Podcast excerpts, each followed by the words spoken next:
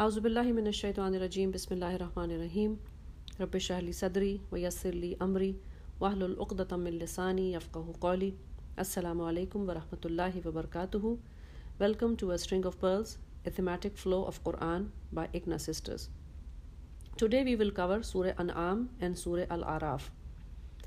Both of these surahs are Makkan surah. So their topics and subject matter are quite different from all the previous surahs which were all Madani Surah Surah Baqarah, Al Imran, Nisa, and Maida. They all were Madani Surahs, and in Madani Surahs, Allah subhanahu wa ta'ala usually gives us commandments how to live life in Islamic society. While in Makkan Surahs, we see that the discussion revolves around Aqidah, belief system. Believe in Allah subhanahu wa ta'ala, believe in Prophet sallallahu alaihi wasallam, and believe in the day of judgment.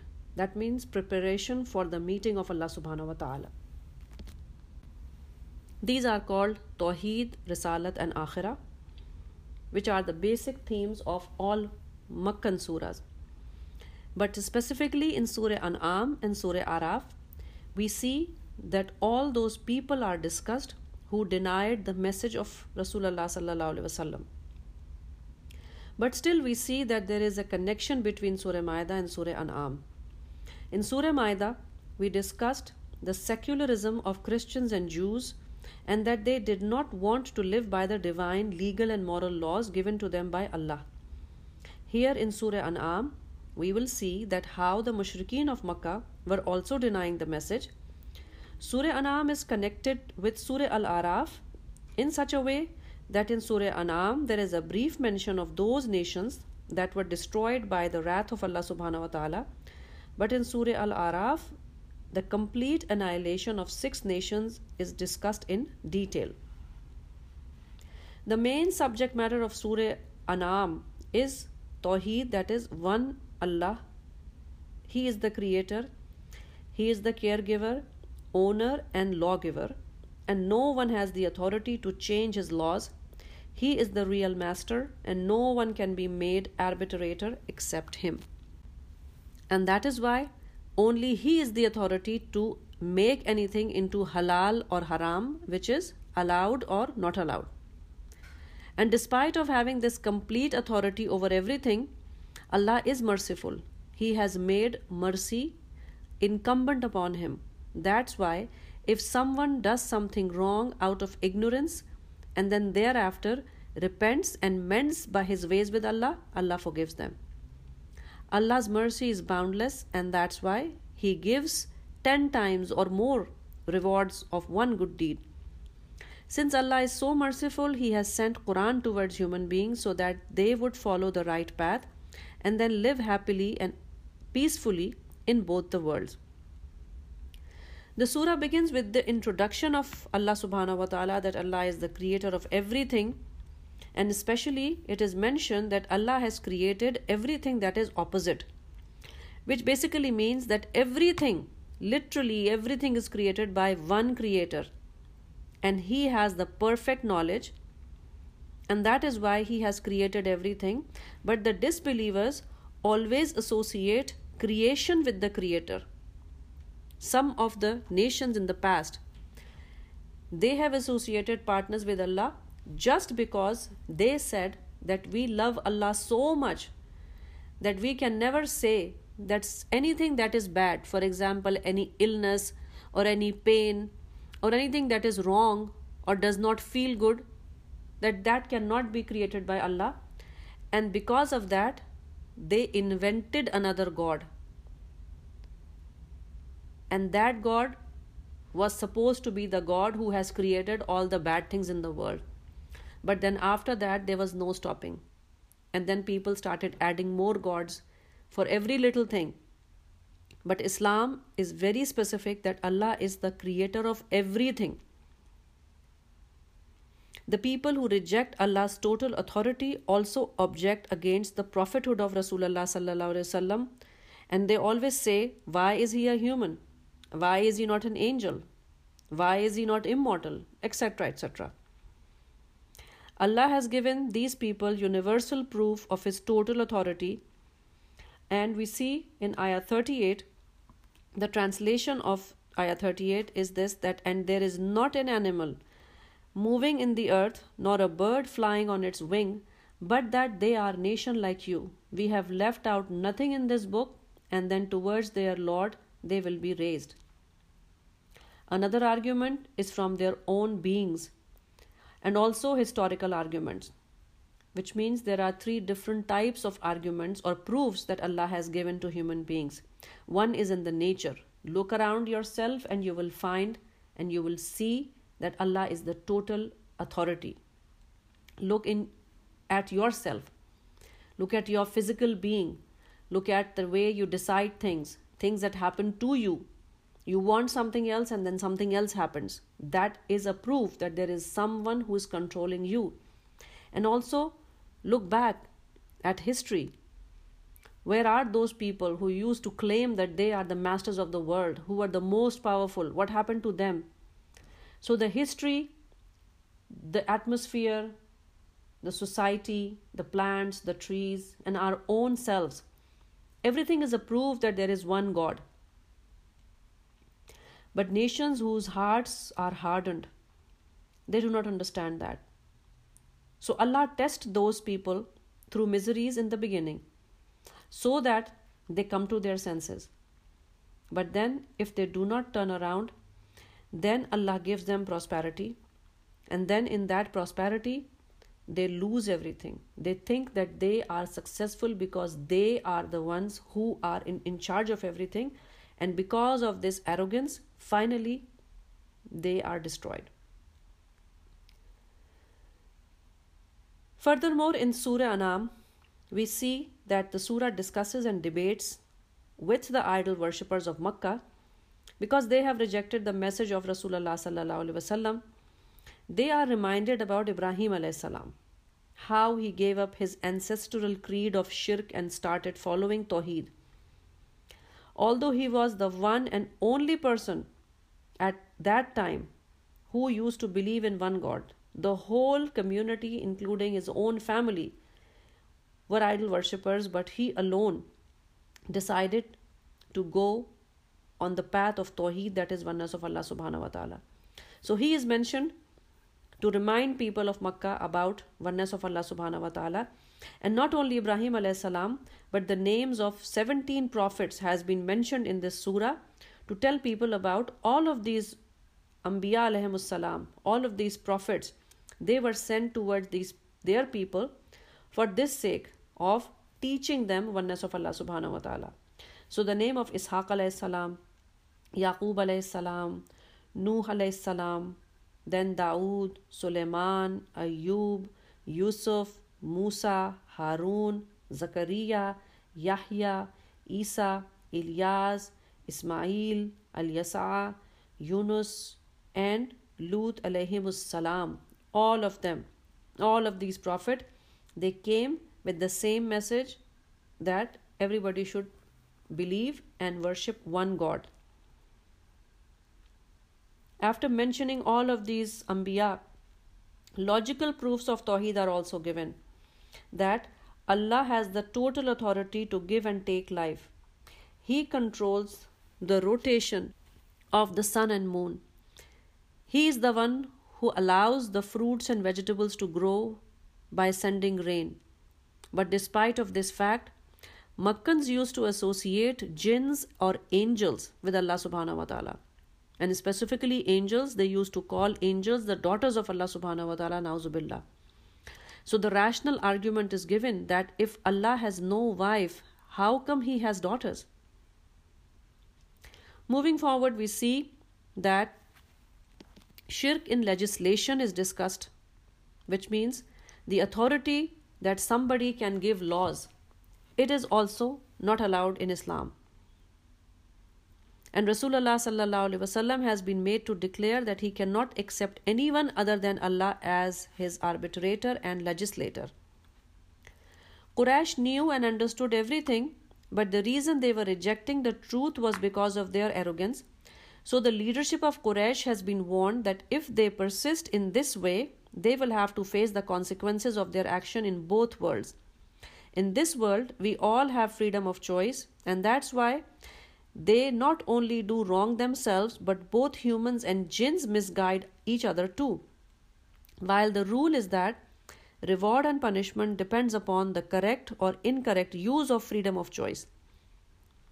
Towards the end of Surah An- uh, Anam, all those innovations of Quraysh have been mentioned, which were the shirk in legislations. They used to have fixed share in their cattle and fixed share for partners of Allah. They used to kill their children. They had self made laws regarding haram and halal. They have become the lawgiver themselves. They are asked to leave this lifestyle and should live the life as prescribed by Allah. The surah ends with the summary of the invitation of Tawheed, that is, the final guidance has come.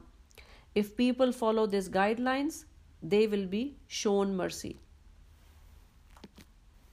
In the very end of Surah Anam, Ayah 162, the translation is Say undoubtedly, my prayers and my sacrifices, my living and my dying, are all for Allah, the Lord of all the creation.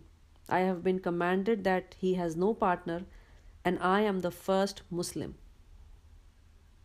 This is what is expected from the believers.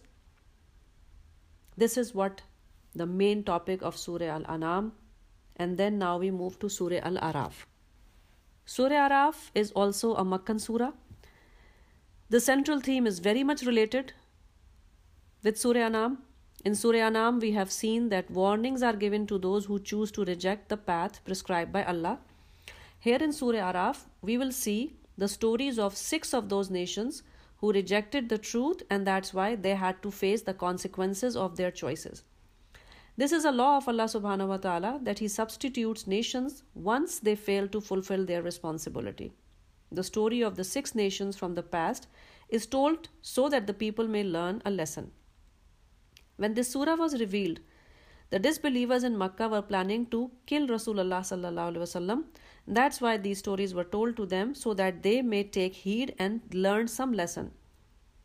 It is said in this surah, "Walikulli ummatin ajal," which means that for every nation there is a fixed term.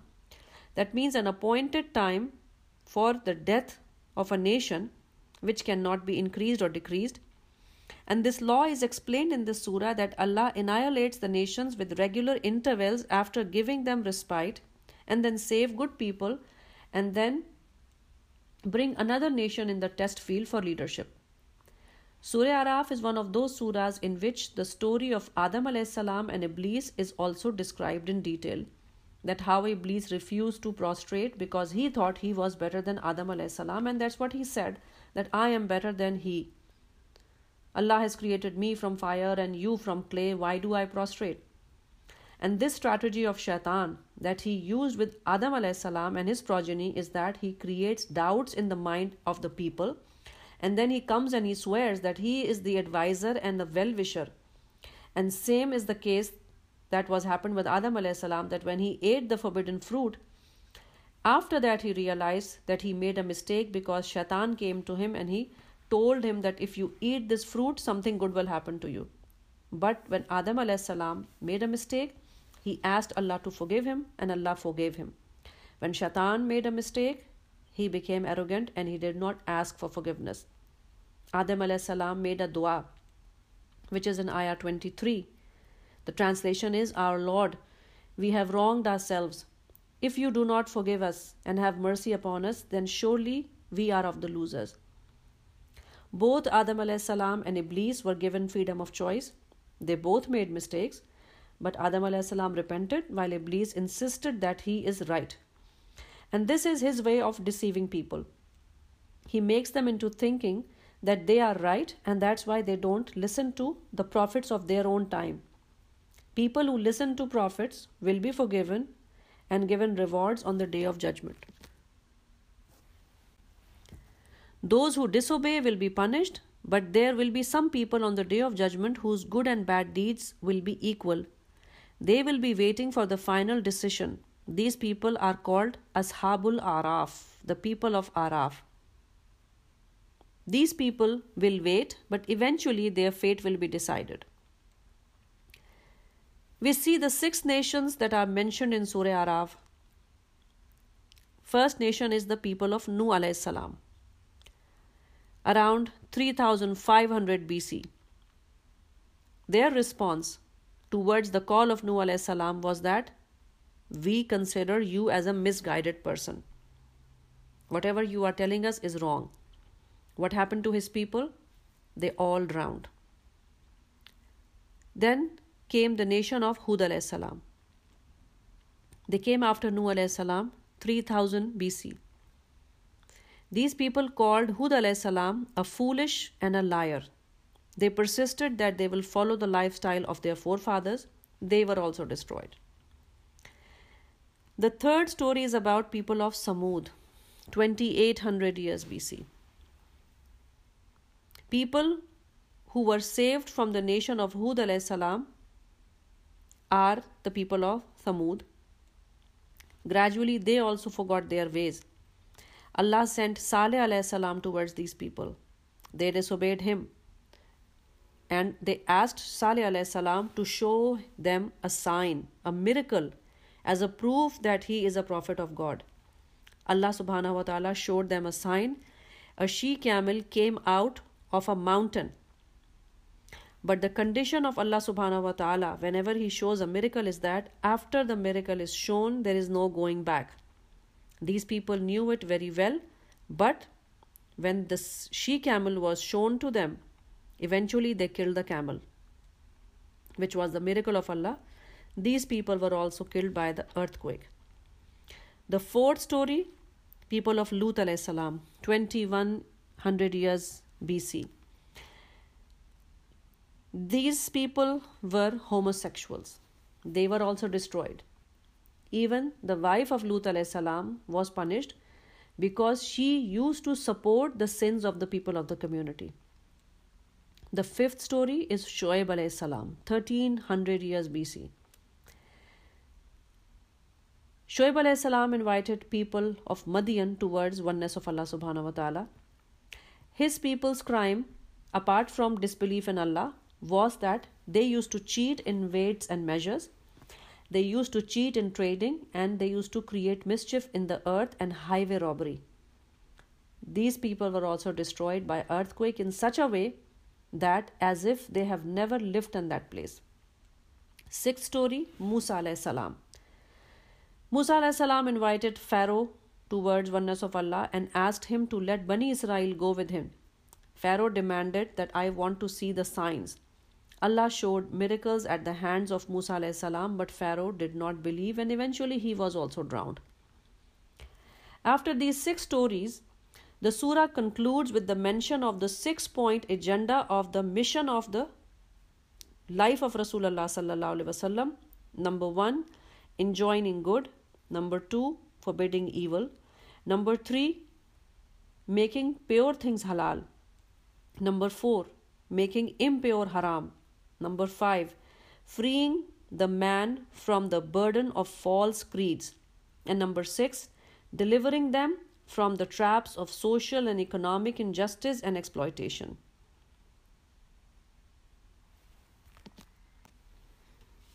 All of these stories that we see in Surah Araf are for one reason. The reason is that we, the people who are alive today, who are reading this book, we can understand and remember the purpose of our creation.